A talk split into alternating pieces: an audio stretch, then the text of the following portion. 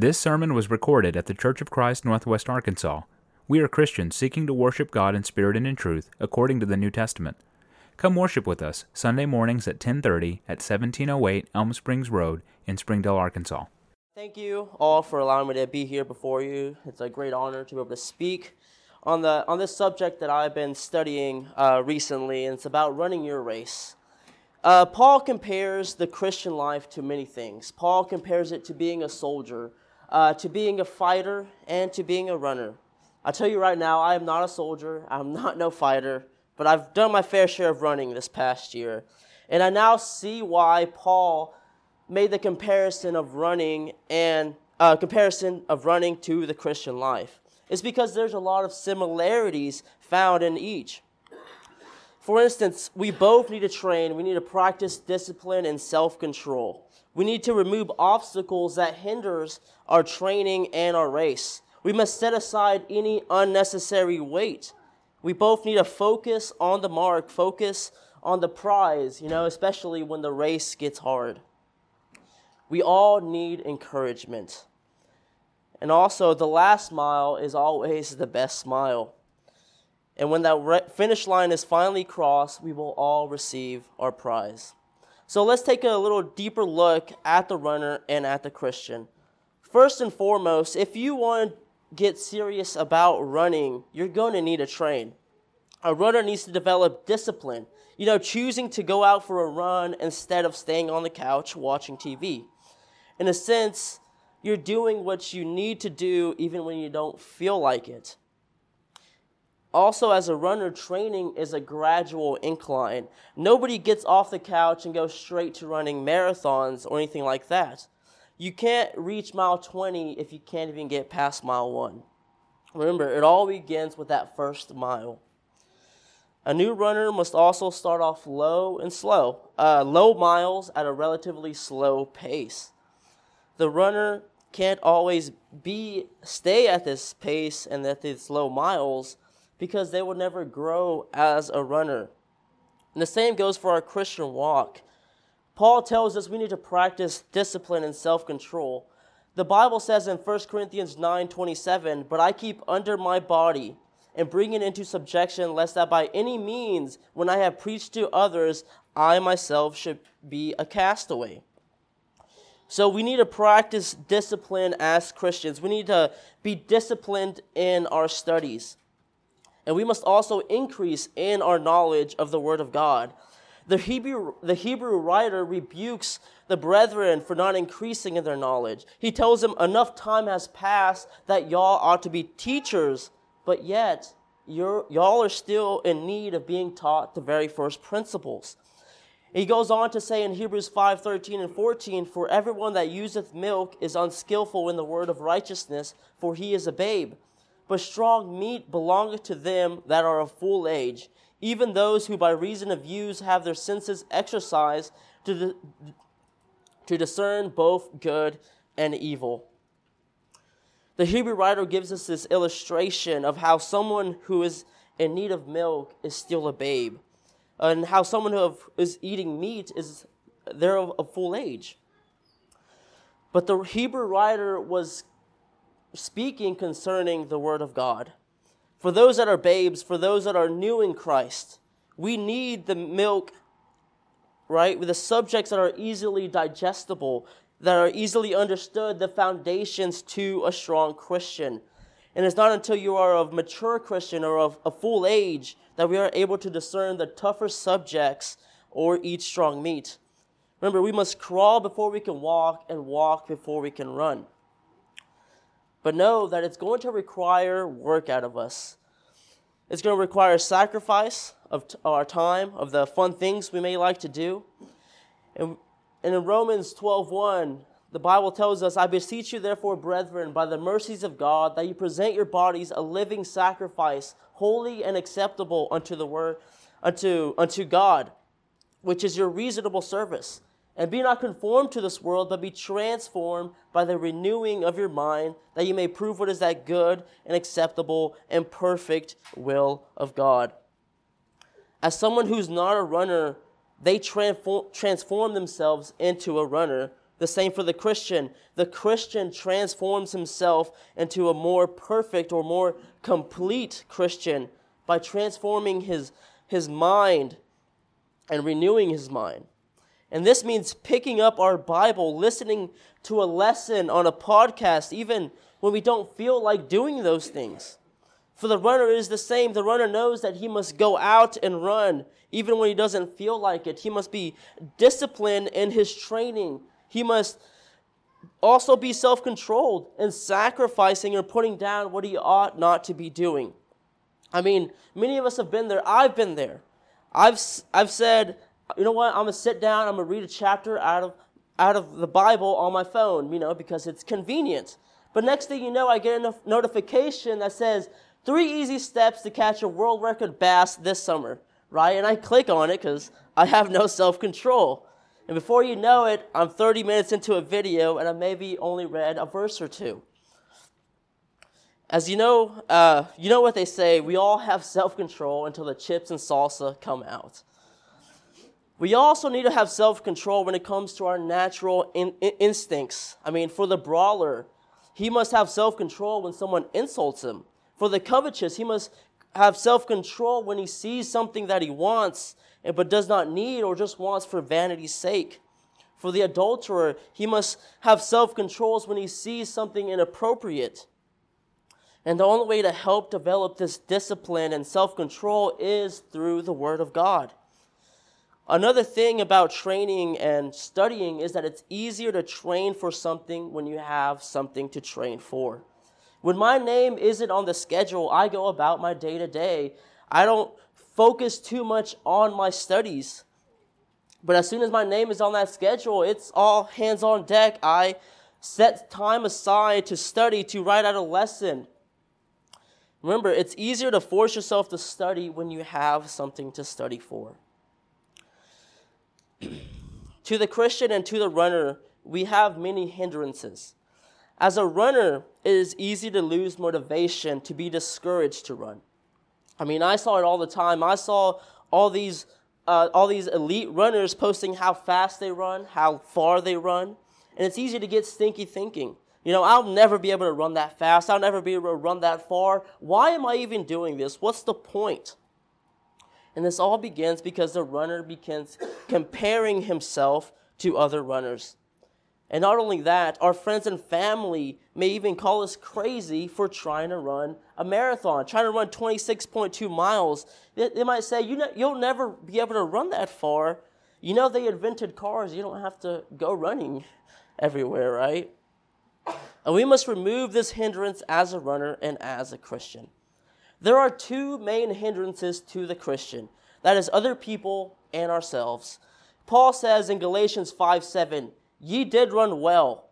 Who did hinder you that you should not obey the gospel, uh, the truth? Paul begins the letter to the Galatians by telling them that he has marveled and even calls them foolish for not believing, uh, for believing a different gospel, which goes to show you that other people can be a hindrance to our Christian walk. They can make us, they can help us to step away, to back off, or even go astray. Paul in Galatians 3 1 says, O foolish Galatians, who hath bewitched you that you should not obey the truth?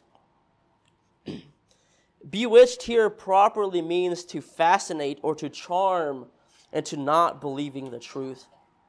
And we see this all the time. These preachers using their charisma to have people not obey the truth, all because they'll scratch their itching ears.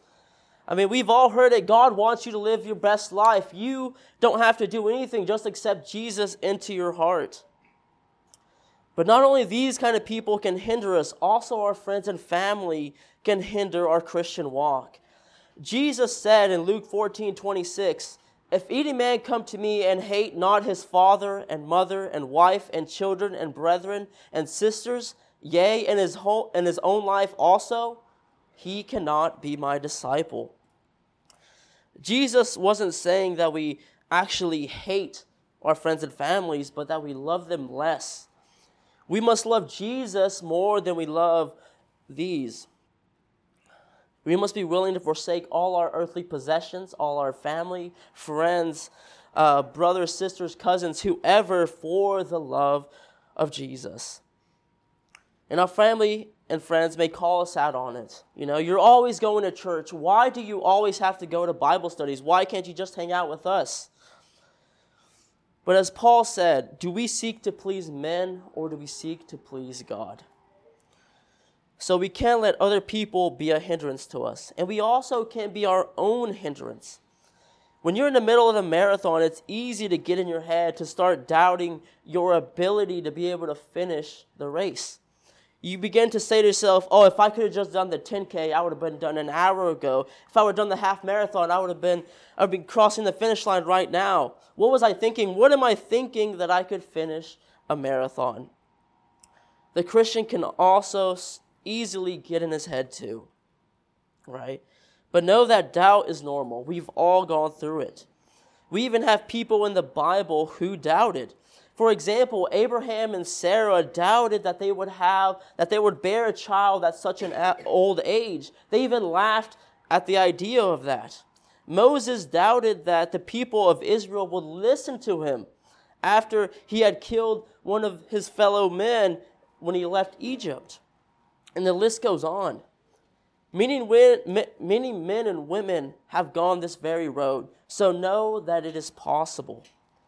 What we can't do is get in our feelings or let our emotions get in our way. If we know the truth, the truth will set us free. The Bible says in Proverbs 3 5, Trust in the Lord with all thine heart, and lean not unto thine own understanding. This is what gets us into trouble. That's our heart. For what comes out of the mouth comes from the heart, and from what comes out of the heart, Jesus tells us in Matthew 15 19, For out of the heart proceed evil thoughts, murderers, adulteries, fornications, thefts, false witness, false witnesses, and blasphemies. More often than not, we are our own hindrance in our Christian walk. Another hindrance to the Christian is carrying a bunch of extra weight. As a runner, weight is very important. Runners have certain shoes and clothes they wear on race day. I mean, to the runner, every ounce counts. That's how they count how much their clothes weighs. They seek every advantage possible. I mean, a marathon is hard enough, but it's even harder, if not impossible, when you have to lug around a bunch of extra weight.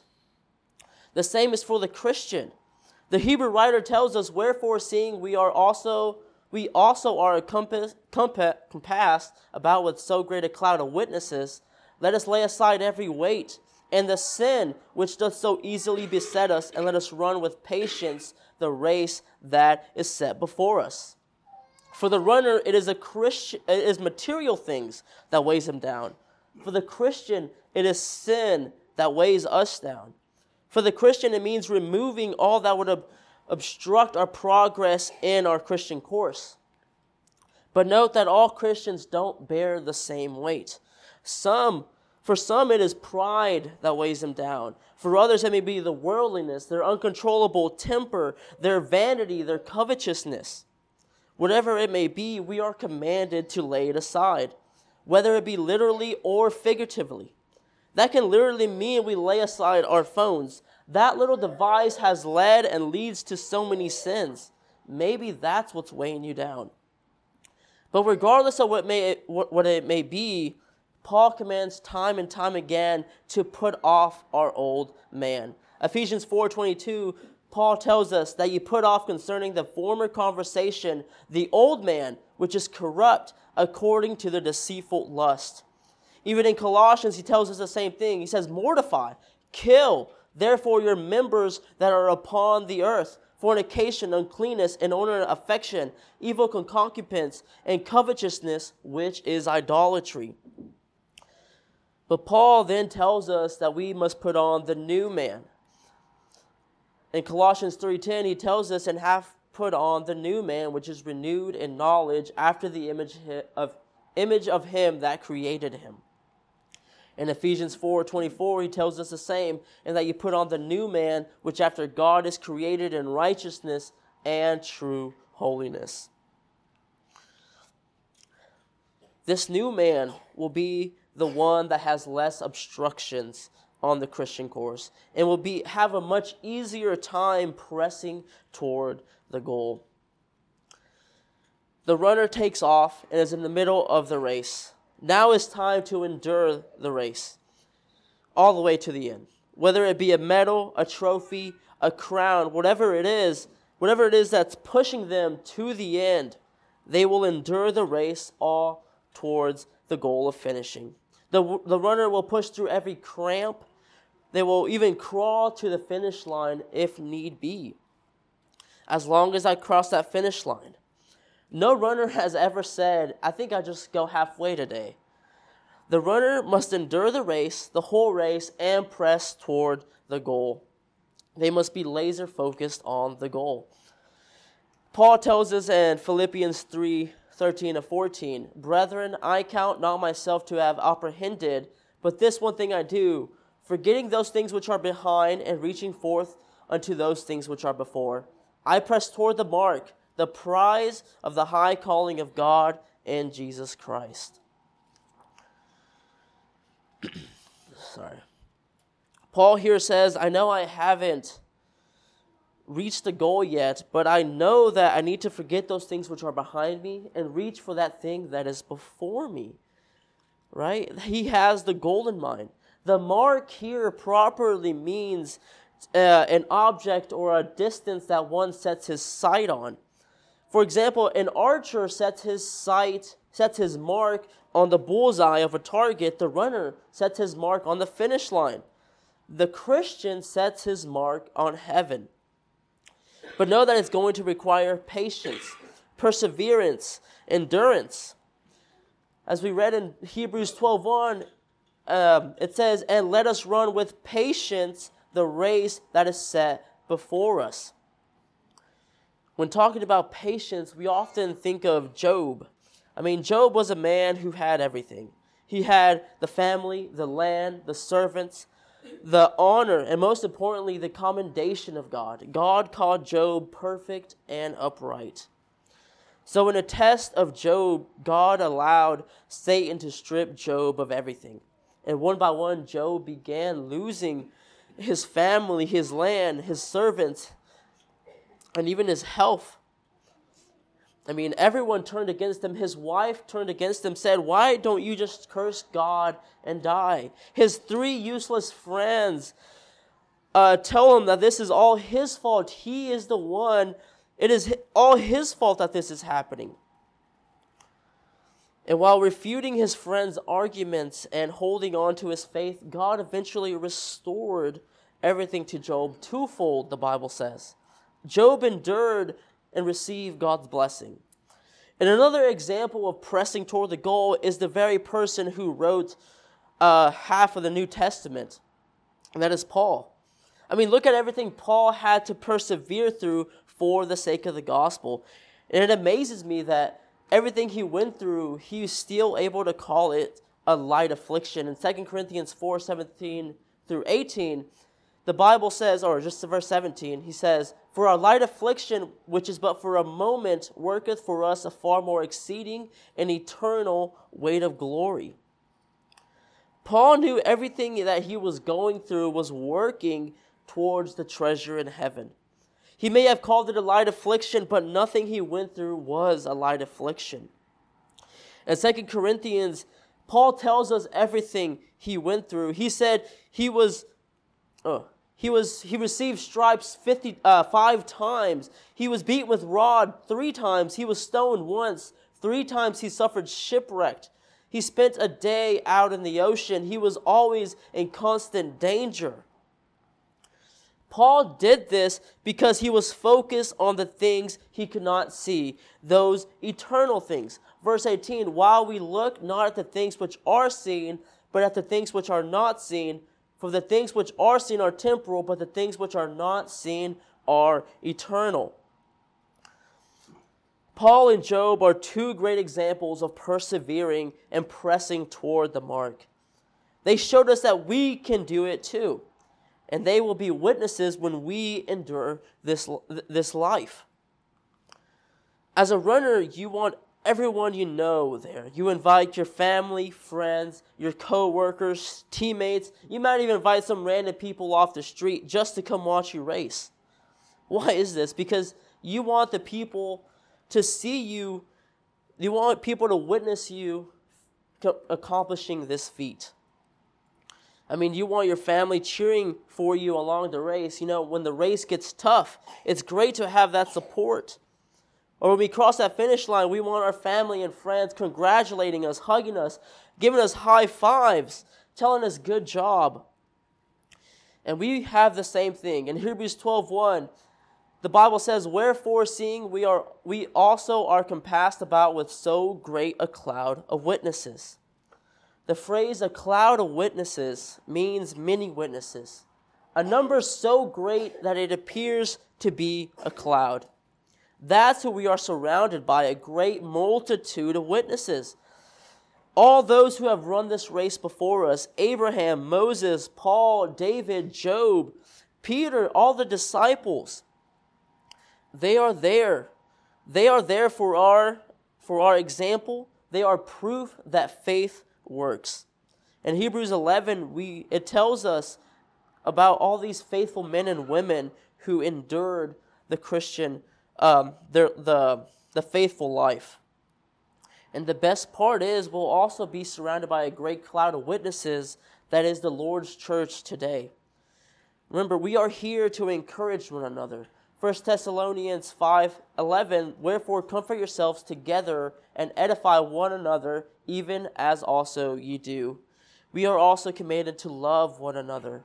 Beloved, if God so loved us, we ought also to love one another. And remember, we must also pray for one another. James 5:16 Confess your faults one to another and pray one for another that ye may be healed. The effectual fervent prayer of a righteous man availeth much. so remember, we are not in this race alone. We all want to see each other succeed in this Christian walk. Eventually, this race will near to will come to an end. And when the runner thinks of the end, they think of a joyous relief. No marathon runner ever comes to 26 miles and says, Oh man, I wish I could just go another 26 more. This is just so much fun. No, the marathon runner comes to 26 miles and says, Oh, I only need 0.2 miles to go until I'm done with this race. I mean, it is no secret that this race that we call life will eventually end. And that's a scary thought to think about, right? Because we'll be leaving behind our friends, our family, our spouse, children, our grandchildren, or whoever. And that should make us sad. But death should not scare us. Paul had this to say about his nearing death um, in 2 Timothy 4 6 and 7. For I am now ready to be offered, and the time of my departure is at hand. I have fought the good fight, I have finished my course, I have kept the faith. To those who have been faithful, those who love God, death should not be something to dread. When it comes to that last mile of the marathon, the runner he wants he wants rest. He wants the pain to stop. He wants food. He wants water. Paul saw his Paul saw his death as a departure from every temporary bondage he had on this earth. We're even told that Paul had a thorn in the fre- uh, thorn in the flesh. We aren't told exactly what it was, but we are told that Paul prayed three times that, that God, if God would remove it. But the Lord said that God's strength is made perfect in Paul's weaknesses. Paul also saw his departing as going from one place to another. It was not just the end, and as that is it. He saw it as leaving the troubles of this world to the rest in his father Abraham, for the mortality of this world to the immortality in the next.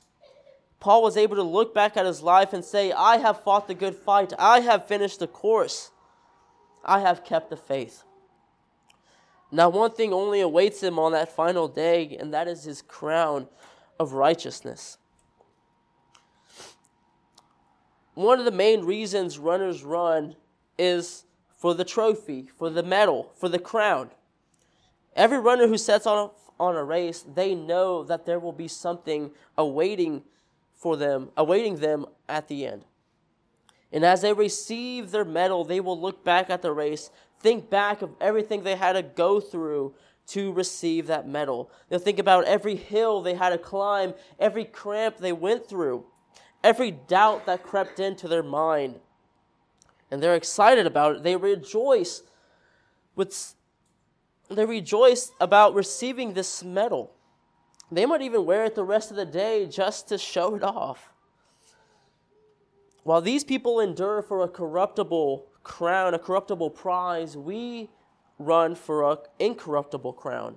Right? First uh, Corinthians 9:25, the Bible says, "And every man that striveth for the mastery is temperate in all things, but they do they do it to obtain a corruptible corruptible crown, but we an incorruptible." There is no greater feeling than receiving your medal after finishing a race. But Paul says this medal that they receive is a metal that will that can and will rust away. It is a metal that can and eventually will be stolen. But Jesus tells us we have something waiting for us in heaven that that cannot happen to. In Matthew 6 20, he tells uh, Jesus tells us, But lay up for yourself treasures in heaven where neither moth nor rust doth corrupt, and where thieves do not break through nor steal. Paul tells us that there is a crown waiting for him when he gets when he's when he's done. But not only to him, also for us. In 2 Timothy 4 8, the Bible says, Henceforth there is laid up for me a crown of righteousness, which the Lord, the righteous judge, shall give me at that day. And not to me only, but to but unto all them also that love his appearing. As awesome as it felt to receive my medal after running a marathon, I can't even begin to express or describe the feeling as the righteous judge, our Lord, places a crown upon my head. As I look over and I see all my brothers and sisters in this room receiving your crown. As we look back on our lives and think back all think of all the trials we had to go through, all the hardships, all the pain, the suffering, the sadness, the temptations we endure during this life. And as easy as it may have been to just give it up and just turn around and quit, we, we stayed the course. Why? Because the Lord has promised us a crown of life.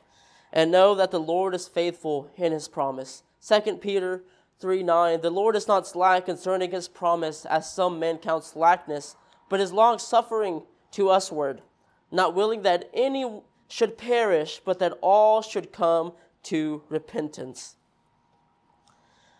The end of the Christian race, this Christian life, will be great for those who strive for the prize, who endure the race, who press toward the goal and finish the course. But unfortunately, it will not be great for everyone. There are three kinds of runners in every race. There are those that finish the course. There, were, there are those that DNF, did not finish. There are also those that did not, uh, DNS, did not start. The good news for these that DNF and DNS on a race is that they have another chance to race again. Unfortunately for us, we do not have another chance. When this life, what, what Paul calls this Christian race, is over, that is it. Hebrews 9:27 and is appointed unto men once to die and after this the judgment. And at that judgment we'll have to answer for everything. 2 Corinthians 5:10 For we must all appear before the judgment seat of Christ that everyone may receive the things done in his body according to that he hath done whether it be good or bad. So all I say all this to say this the same will be at the end of life. There will be those who finish the course, who finish the Christian life. For example, as we spoke about Paul, he finished the course. But there will also be those that begin the Christian life but never finish. We have an uh, account of Demas who turned away from the faith, who turned away from Paul. As 2 Timothy 4:10, the Bible says, For Demas hath forsaken me, having loved this present world, he is departed unto Thessalonica. Now, we don't know what exactly is meant when it is said he loved this present world, but there are a couple things that it could be. One, Christians during those times were heavily persecuted, and it was just safer to not be a Christian. Or two, he actually loved this present world for all its pleasures. The Bible says that it would be better, it would have been better for him to have not known the way than to have known and turned away. 2 Peter 2 uh, 21, the Bible says, For it had been better for them to, for it had been better for them not to have known the way of righteousness than, to, than after they have known it, to turn from the holy commandment delivered unto them. Why? Why is it better for them to have never known? It is because they knew what they would be expecting at the end, and that was heaven. But now they'll be in Hades knowing everything they could have had if they would have finished the course. They'll have to spend eternity dwelling on that fact. Think of the rich man and Lazarus in Luke 16. After the rich man and Lazarus both die, they both they uh, Lazarus went off to be with Abraham in a place of comfort, and the rich man went off to be in a place of torment. And when the rich man saw Lazarus in Abraham's bosom, he cried out to Abraham, Send Lazarus that he may dip his, his, his finger in the water and cool my tongue. But Abraham told the rich man, Remember, son, remember, child, that in your life you received the good things and Lazarus evil things. But now he is comforted and you are tormented. Which goes to show you that we will have our memories when we die. And when we look back, will we think about all the adversity we had to go through to finish the course? Or will we regret all the things we could have and should have done in order to finish the course? There will also be the person who never becomes a Christian. The account of King Agrippa in Acts 26, Paul appears before Agrippa. He tells him of his testimony, he tells him of his conversion, he preaches to him the gospel. But at the very end, Agrippa said unto Paul, Almost thou persuadest me to be a Christian. And like King Agrippa, there are many people who are almost persuaded to be Christians, but for so many reasons are deterred. It could be the love of sin, the fear of shame and persecution of being a Christian. The temptations of this world may have just been too great. But know for certain there is no salvation found for the almost Christian. As sad as, sad as it is to say, there are many who are brought to this point, but for whatever reason never go through with it. Unfortunately, they will die in their sins, for we have all sinned, and all sin leads to death. Romans 6:23 For the wages of sin is death, but the gift of God is eternal life through Jesus Christ our Lord. You can begin your race today. Know that is not too late. In Matthew 20, Jesus tells us of a parable of the laborers in the vineyard. He tells us that a house, uh, that an owner of a field goes out early in the morning and hires some men to go out in his field to work, and they agree upon a penny for the day. The owner goes out to the marketplace at around nine o'clock in the morning and he sees some men standing around. And he asks, and he tells them, If you would just go to my vineyard, I will pay you rightly what you ought to be paid. So they go out to the vineyard and they and they work. The owner goes out again at 12 and 3 o'clock and hires some more men, and they go to the vineyard and go to work. It comes close to the end of the day. It is 5 o'clock. The owner finds some men standing around uh, around in the marketplace. And he asks them, Why have y'all been standing here all day doing nothing? And they tell him, No man would hire us. The owner told them, Go work in my vineyard, and I will pay you rightly. The owner tells the boss to get around uh, to gather all the men so he can pay them. So the men that got hired at five o'clock, they received the one penny. And when the men who were hired at the very beginning of the day saw this, they thought that they would be paid more because they had been working longer. But it turns out every man received the one penny. And they were upset. I mean, rightly so. They had worked all day, they had been working in the hot sun, while these men who just showed up and worked for an hour received the same pay that they did. And the owner said, We agreed upon a penny for the day. So take your money and go. The owner said, I want to give the man who was hired last the same pay I gave you. I can do what I want with my money. So remember, it doesn't matter when we enter this Christian race as long as we enter. We will all receive the prize of the high calling of God. Remember, tomorrow isn't promised. As a young person, it is easy to get in our heads and think that I have all the time in the world, but we don't. Proverbs 27 1 tells us, Do not boast about tomorrow, for we do not know what the day may bring. We will all receive the same prize if we come if we begin our race today. But it all begins by believing in Jesus. Mark 1:15 and saying the time is fulfilled and the kingdom is at hand repent ye and believe the gospel we must believe the death burial and resurrection of our Lord and Savior Jesus Christ. We must also repent of our sins. Luke 13:3 I tell you nay but except ye repent and ye shall all likewise perish. We must turn away from our sins. We must also confess Jesus. Mark 16:16 16, and Simon Peter answered and said, Thou art the Christ, the Son of the living God. We must confess our faith in Christ. We must also go through in baptism.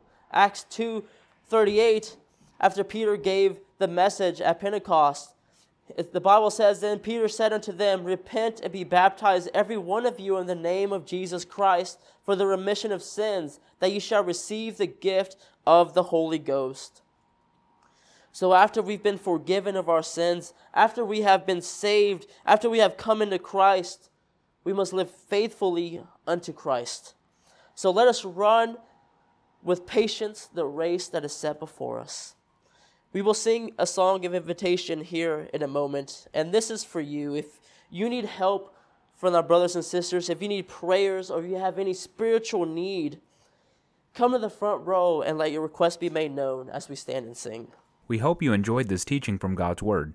If there's anything we can do to help you in your walk with Christ, send us a message at facebook.com slash cfcnwa. To find more sermons, look for us on Apple Podcast, Google Podcast, Spotify, and like our Facebook page. Thanks for listening, and God bless.